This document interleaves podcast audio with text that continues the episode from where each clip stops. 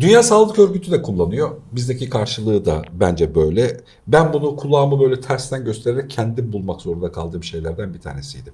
İnsanı bütüncül anlamak için gerekli nereye bakacağız, hangi koşullara bakacağız da biz hala klasik tip tıbbın bize taşıdığı sadece bedenimize bakacağız konsantrasyonumuz var. Ama bunun dışında aslında iki tane daha çok belirgin bir alan var. Hatta Dünya Sağlık Örgütü'ne göre üç tane daha belirgin alan var. Bunlardan bir tanesi ruhumuza da bakacağız, ruhsal yapımıza, duygularımıza. Zihnimize bakacağız, zihinsel yapımıza ve aynı zamanda da e, sosyal ilişkilerimize de bakacağız diyor Dünya Sağlık Örgütü. Sosyal ilişkilerini yürütme, yönetme mevzusunu işin içerisinden şimdi çıkartıyorum. Hani bir bütün olarak insanın bir arada gelmesi beden, zihin, duygu bütünlüğüyle ilgili. Fakat bu duygularla zihni biçim olarak birbirinden ayırmak yani hani sınırının neyin hangi sınırın nerede başlayıp bittiğini ayırmayla alakalı bir problem olduğunu fark ediyorum. Güncel dilimize yerleşmiş hallerde de. Yani kızgın olma halini bir düşünme yöntemi halinden ayırmak e, halbuki hani konuşurken onu ayıramıyoruz. Yani mesela onun mizacı böyle diyerek topladığımız bir şey var. Halbuki o zihinsel durumu mu, duygusal durumu mu tam kestirip birbirlerinden biçim olarak ayıramıyoruz, tanımlayamıyoruz da. Azıcık gel bu nörolojiyle alakalı muhabbete e, bu taraftan doğru girelim. Bir konunun kendisini bir tanımlayalım. Neresi bunun beyinle ilgili? Neresi bunun duygularla alakalı? Ya da böyle ayırmak gerekiyor mu? Böyle ayırmanın dışında da başka bir ayrım tipi de işte var mı? Ayırmakta zorlanmamızın sebebi bence yani bu konularla birkaç senedir uğraşan birisi olarak aslında onları ayırabilmemizin bir yolu yok. Yani şimdi beynimiz dediğimiz organ iç içe belki yani bugün bizim tarif ettiğimiz kadarıyla yüzlerce farklı sistemin birlikte çalıştığı böyle farklı departmanlar, bölümler hatta ülkeler şeklinde organize olmuş bir dünya gibi öyle düşünelim. Şimdi bunun bir kısmı bir şeyden başka bir kısmı bir şeyden sorumlu diye biz işaretliyoruz ama mesela beynin çalışmasını incelerken herhangi bir günlük aktiviteye dair düşünme olur, duygulanım olur, işte hayal görme, rüya görme, her türlü aktiviteyi düşün. Bunların hiçbirinde beynin şurası yapıyor diyebileceğimiz bir iş yok. Beynin tamamı sıralamaları değişerek, e, yani ne zaman devreye gireceklerinin zamanlaması değişerek bu işlerin hepsine katkı veriyorlar. Yani bütün beyin bölgeleri bunun içine dahil oluyor. Dolayısıyla biz işte efendim bir bina dikeceğimiz zaman kolon kalınlığı, çimento miktarı ne kadar olmalıdır hesabı yaparken de işte kin ve öfke duyduğumuz birini düşünürken de atıyorum işte erotik bir takım işlerle uğraşırken de yemek yerken de beynimizdeki bütün sistemler, bildiğimiz sistemler belli bir sekansta çalışıyor. Şimdi bunların biz bir kısmına günlük hayatımızda tarif edelim diye duygu, düşünce, işte akıl yürütme falan filan gibi fikir, isimler yaratıcı fikir falan diyoruz. Ama bunların aslında tamamı ayrılmaz bir bütün bana göre. Birçok zihin felsefesine göre de onlar da böyle bakıyorlar. Bu arada öncelikle şey söyleyeyim. Biz hep işte zihin, duygu bilmem ne beyin diyoruz ama beynin bunları ürettiği de kesin değil. Yani o konuda bir şey yok. Konsensüs yok. Yani eş oranda geçerli olan fikir bunların dışsal bir mevzudan kaynaklandığı ve beynimizin buna aracılık eden en önemli hedef noktası olduğu vücutta. Bunu anlamadım yani, açık yani. E, şey düşün. Dışsal derken? Sinemada film izliyorsun. Sinemada film bir projeksiyon makinesinden perdeye yansıtılıyor. Sen ne görüyorsan perdede görüyorsun. Dolayısıyla perdeyi filmin kaynağı olarak algılaman sağduyuya göre son derece normal. Ama biraz ileri gidersen projeksiyon makinesinden yansıyan bir karanlık ortamda göremesen de bir ışından kaynaklandığını bulabiliyorsun. Ama daha da ileri gidersen projeksiyon makinesinin de kaynak olmadığını, onun içerisinde bir film, filmin de kaynak olmadığını, onun bir çekim, o çekimin de bilmem ne olduğunu falan böyle geriye doğru giden bir nedensellik izleyebiliriz. Aynı şey e, bizim bildiğimiz maddede ve beyin işlevlerinde de var. Dolayısıyla bizim bugünkü kaba materyalist yaklaşım diyelim buna. E, genel hızlı kabul ettiğimiz yaklaşım. Beynin işlevleri sonucu bizim zihinsel durumlarımızın ortaya çıktığı, duygularımızın yönetildiği falan gibi. Ne olursa olsun yani ruhsal dünya dışarıda olsun, beyin ona aracılık etsin veya beyin işlevlerinden bunlar çıkıyor olsun fark etmez. Bizim yaşadığımız zihinsel durum meselesinin en önemli problemi bağlantı problemi dediğimiz ve işte zor problem diye geçen bir probleme dayanır. O da şudur. Görme, işitme, tatma, koklama, dokunma, denge bir sürü duyular alıyoruz. Bunları değerlendiriyoruz. Geçmişte bir şeyler yaşıyoruz. Gelecekle ilgili bir şeyler tahayyül ediyoruz. Zihnimizin içi parça pincik bir sürü işlerle dolu. Ama bütün bunları ben Sinan Canan diye tek bir benliğin deneyimleri olarak algılıyorum. Bunları bir birleştiriyorum. Bunu nasıl yaptığımız belli değil. Yani beynin neresi bunu yapıyor bilmiyoruz. Beyin yapıyorsa. Ve artı mesela onun içerisinde ben düşünürken duygusal dünyamdaki çalkantılar mantığımı, mantığımla kurduğum fikirler, duygularımı, onlar benim işte geçmiş anılarımı, gelecek tahayyüllerimi her şeyi aynı anda etkiliyor. Yani aynı zamanda kendi içinde birbirini çok etkileyen karmaşık bir sistem var. Ama burada şöyle bir durum var ya araya gireyim. Yani bu, bu dönemi çok belirleyen bir durum. Ee, birinci adımını psikolojiyle beraber attı. Biliyorsun yani tüm dünyayla beraber Türkiye'de artık herkes bir psikolog. Yani tüm hayatımız artık psikolojiyle alakalı bir ana bakış açısının içerisinde. Evet.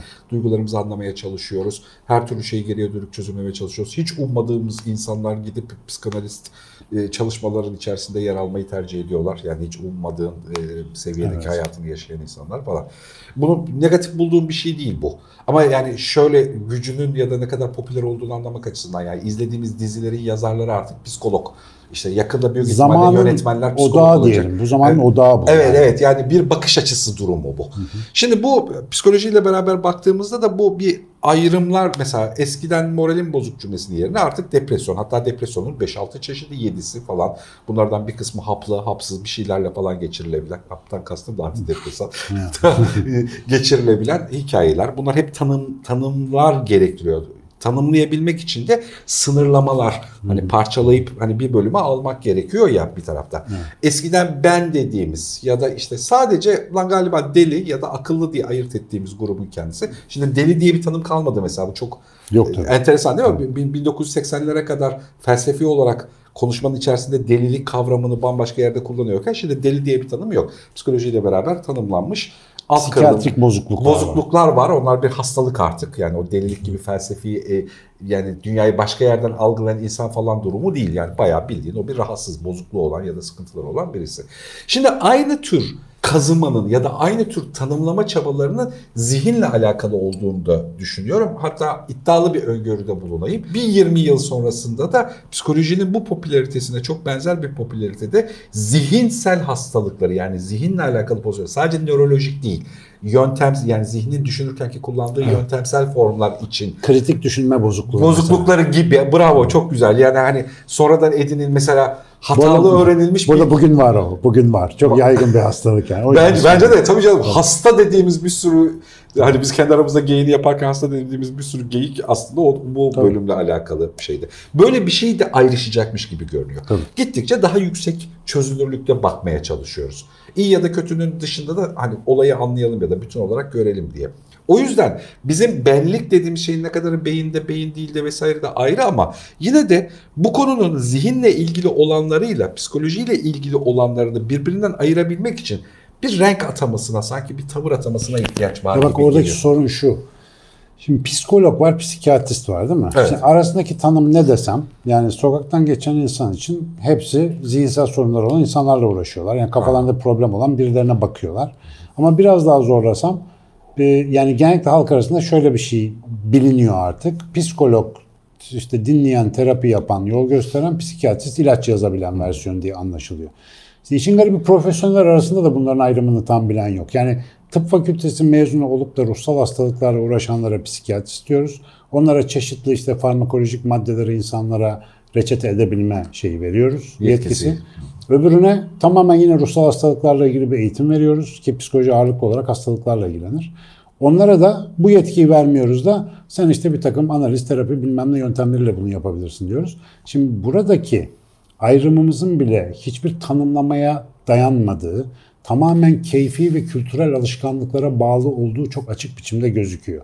Yani bir psikiyatristi bir psikologdan ayıran ya da onu öbüründen ayıran şeyi listele desen birçok insan burada başarısız olur. Çünkü düşünülerek yapılmış kağıt üzerinde bir ayrım değil. Şimdi bunu haklı çıkarmak için, bak burası kritik. Bizim bu geleneksel alışkanlıklarımız, bunu her meslekte, her tabakada, sosyal bir sürü organizasyonda da görürsün benzer bir şeyi. Ee, mesela işte bu DSM falan gibi hastalık kriterlerini 3-5 senede bir güncelledikleri kataloglar yayınlıyorlar. Tıp dünyası bunu yapıyor. Şimdi bu kataloglar bu alanları özellikle meşgul tutmak, onların faaliyetlerini daha ölçülebilir, işte kötüye kullanım ya da malpraktis dediğim şeye en az imkan verecek şekilde tanımlamaya ve algoritmalara dökmeye çalışıyorlar. O yüzden mesela oturuyorlar atıyorum eşcinsellikten intihar eylemine kadar her şeyi düşün tamam masada bir sürü mevzu var. Diyorlar ki biz bu DSM'nin işte atıyorum 4. 5. versiyonda şunu şunu şunu bu nedenlerden dolayı hastalık olarak sayıyoruz ama önceki versiyonda bulunan şunu şunu hastalık olmaktan çıkarıyoruz. Onun yerine bir tane çıkarıyoruz 5 tane yeni hastalık koyuyoruz falan gibi. Ortada kanıta dayalı tıbba dayandığını umduğumuz bir liste var. Ve bu liste her şeyinde versiyonunda değişiyor. Fakat insan aynı, problemleri aynı, yaşadığımız içsel dünyadaki çatışmaların tipi aynı. Fakat alışkanlıklarımızı haklı çıkarmak için yaptığımız mesleki algoritmalarda devamlı tanımları değişiyor. Bu günlük hayatımızda işte ruhsal, zihinsel bilmem ne diye ayırmaya çalıştığımız ayrım kadar yapay bir ayrım. Bizim adına zihin dediğimiz bir aygıtımız var. Kimse ne olduğunu bilmiyor. İşte bilinç de öyle bir şey. Onu da bilmiyoruz ne olduğunu. Tanımı yok değil mi mesela? Yok, yok. Bu geçen kelimeyi ararken aradığım şey bu bilinçti aslında. Şey şu bir kelimeyle sınırını bilinmezlik sınırına varılan şeyler. Tabii. Yani hani bu kadar yakınımızda kullanıyoruz zihin. Mesela mind, işte İngilizce mind. Mind araştır. Yani bin bir tane tanım bulursun. Ama insanın dışarıdan fiziksel olarak görünmeyen, içeride işleyen bir takım işlevlerine toplu olarak verdiğimiz bir isim. Bilinç de bunun farkındalıkla ilgili olan bir kısmı gibi. Mesela bilinç diyorsun da yani bardağın bilinci var mıya kadar gidiyor iş. Hayvanların bilinci var mı yok mu zaten problem. Yani bunların tamamı bir bilinmez kara kutunun içerisindeki bilme arzumuzun yansımaları. İsim koyunca anlamışız gibi geliyor bize. Mesela bilinç felsefesi diye kitap var bende. Yemin ediyorum daha yeni böyle hızlı hızlı inceledim. Böyle bir kitap.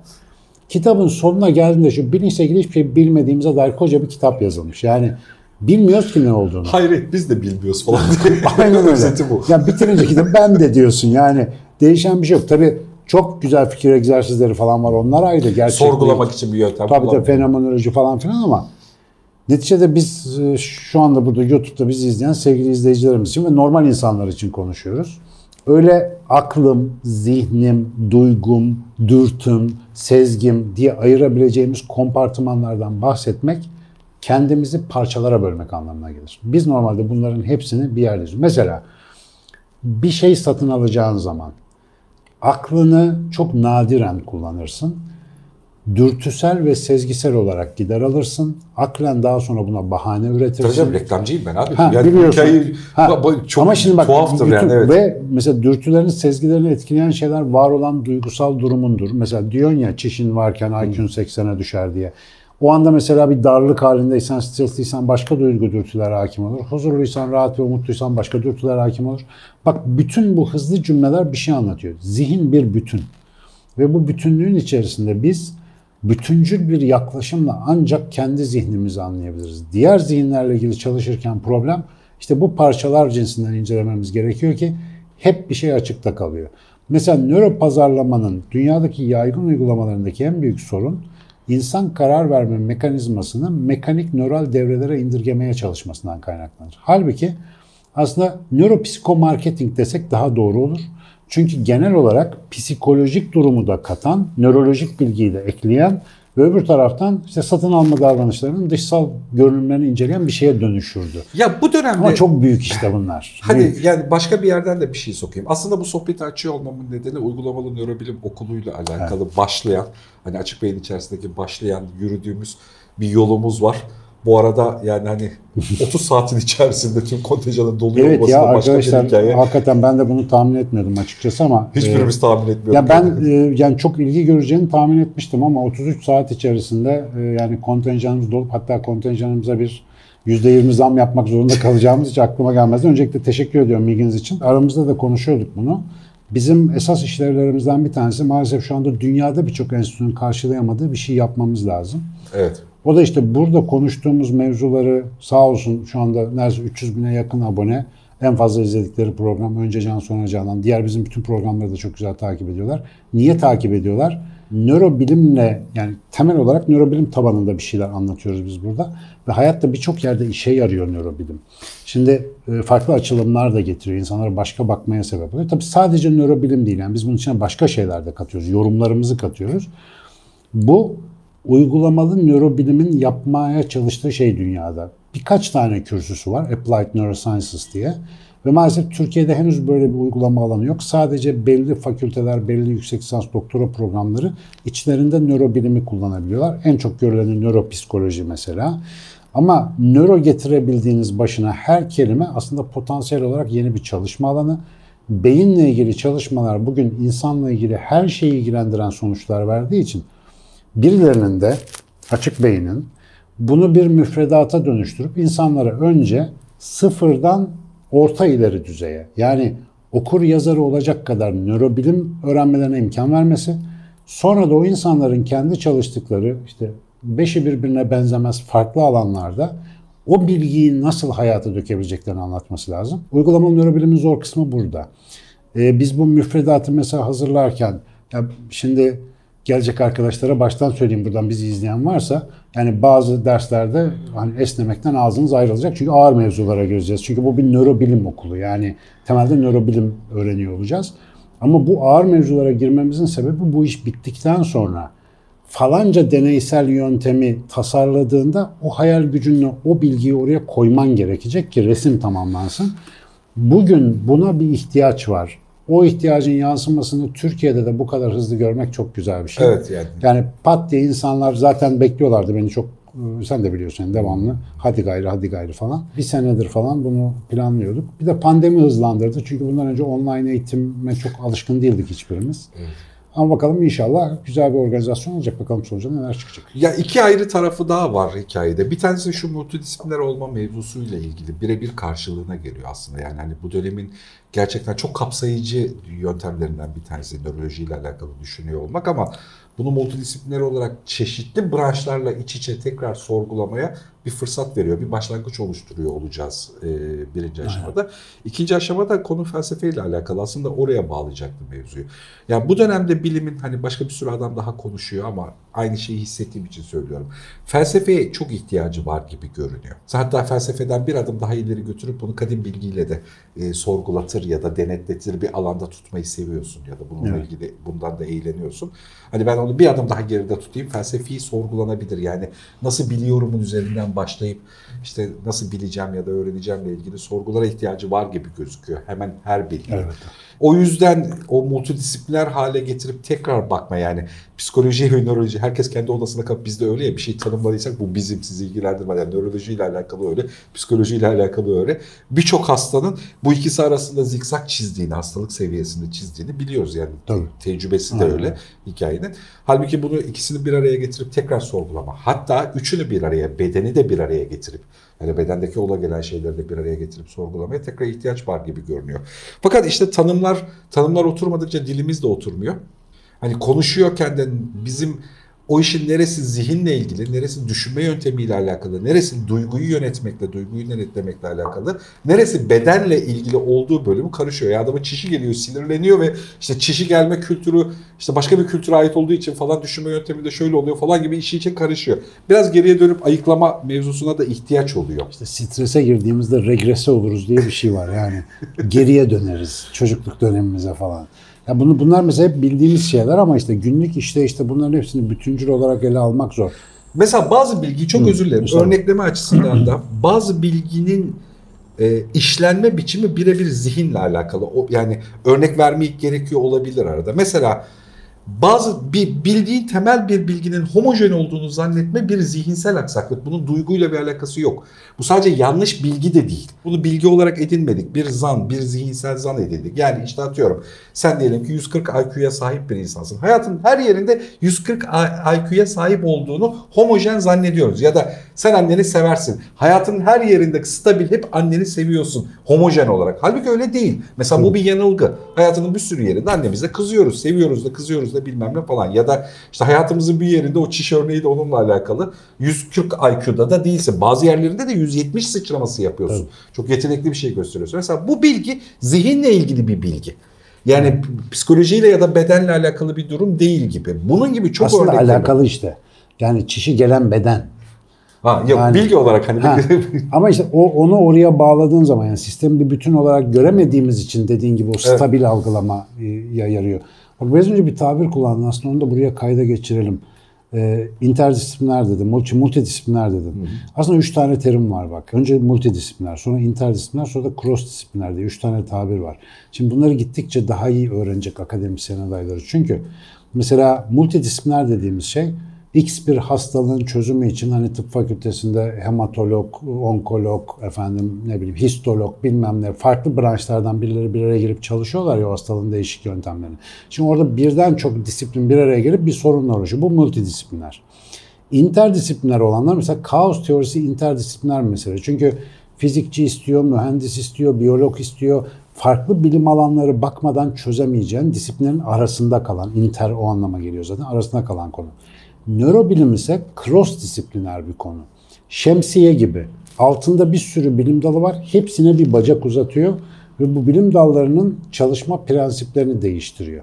Şimdi nörobilimin bu kadar havalı olmasının sebebi o bu devirde.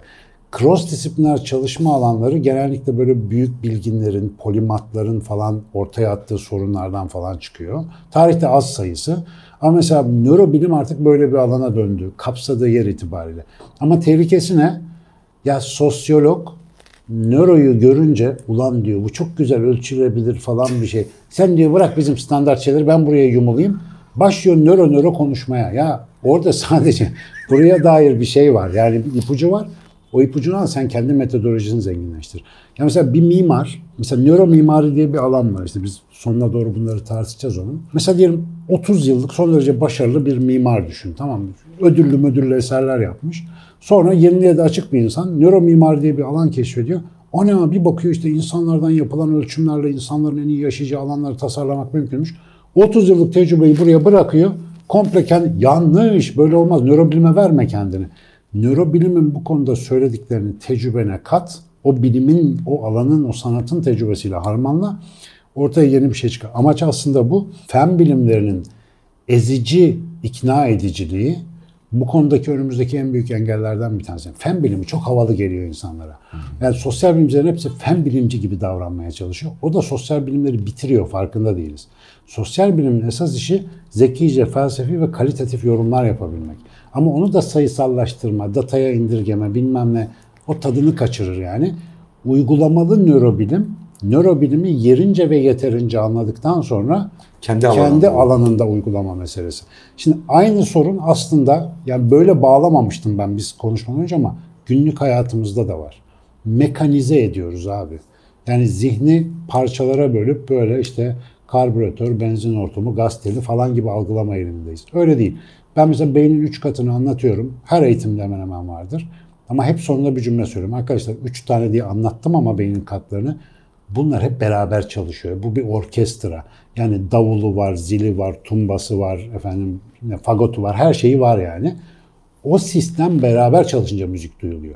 Yoksa biri bir yeri bir işlevde daha önemli. Efendim, müziğin ana melodisi sadece kemandan çıkıyor. Böyle bir şey diyemeyiz. Yani Mesela hala ben bunu geçerli. yöntemsel olarak bak e, bir şeyde bunun mekanik dönemin bilgi edinme yönteminden kaynaklı Aa, böyle tabii ki, olduğunu tabii düşünüyorum. ki. Buna yani biz hala diyoruz. mekanik bir bakış Tabii. açısıyla baktığımız için onlara birbirleriyle komponenti yani birbirleriyle birleşen parçalar olduğunu düşünmeyi Tabii. istiyor zihnimiz. Halbuki öyle değil. O Abi, bir kimya. bizim üretimimiz modüler ya. Biz mesela nesneleri bir araya getirip işler bir bütünlük yapıyor. Taş baltada da böyle, buhar makinesinde de böyle, bilgisayarda da böyle. Silikon çipi biri yapıyor, öbürünü biri yapıyor. Getiriyorsun, takıyorsun bak. oluyor. Ve o parçayı çıkarıp yerine başka bir şey taktığında sistemin tamamı değişiyor. Yani o başka bir e, aracman oluyor. Biz böyle şeyleri anlayabiliyoruz. Ama mesela tabiatta otopoietik sistem diye bir şey var. Kendi kendine üreten sistem. İşte cansız sistemler de var böyle işte siklonlar, miklonlar o havadaki gezen kaotik e, e, kaos fiziğinin araştırdığı şeyler bunlar genellikle. Ya bunlar mesela enerji kullanıyorlar. Aldıkları enerjiyi dönüştürüyorlar. Bir yapı ortaya koyuyorlar ve bu otopoietik sistemler kendi kendilerini idame ettirebilen sistemler. Bunları parçaları cinsinden düşünemiyorsun. Bu şey oradan geliyor. Bütün parçaların toplamından daha fazlasıdır meselesi var.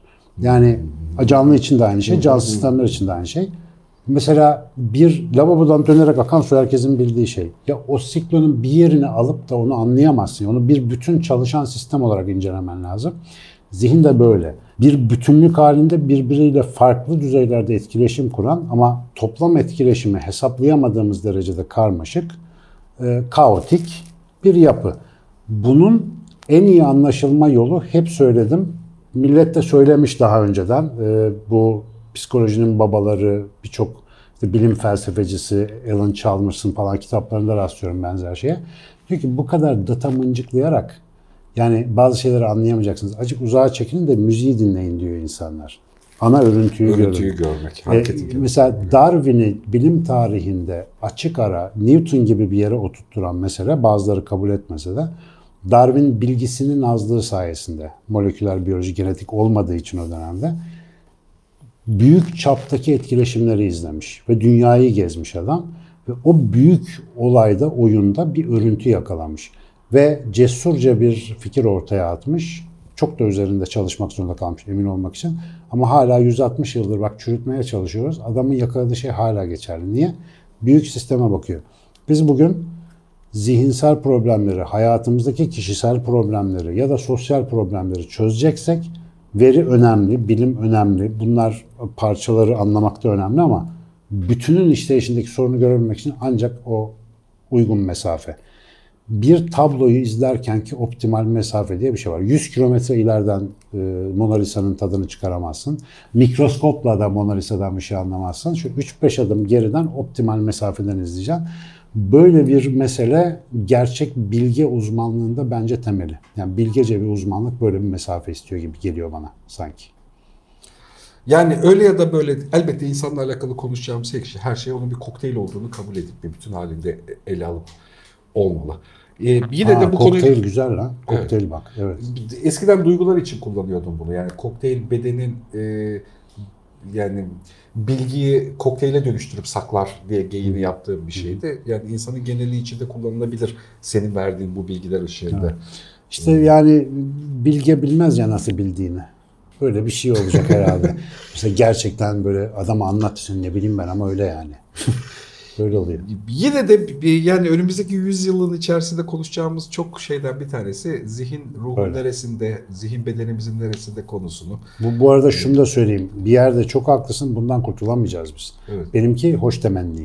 Yani tamamen bir ne o? Yani öyle olsa keşke tarzı bir bakış. Ama pedagojik dediğimiz o parçalı öğretmenin dışında çok bir şansımız yok. Yani önce parça parça ineceğiz. Sonra bütünü göreceğiz. Bu, bu beyin hikayesine azıcık daha devam edelim. Bu güzel konu. Ederim. beyin, beyin önemlidir arkadaşlar.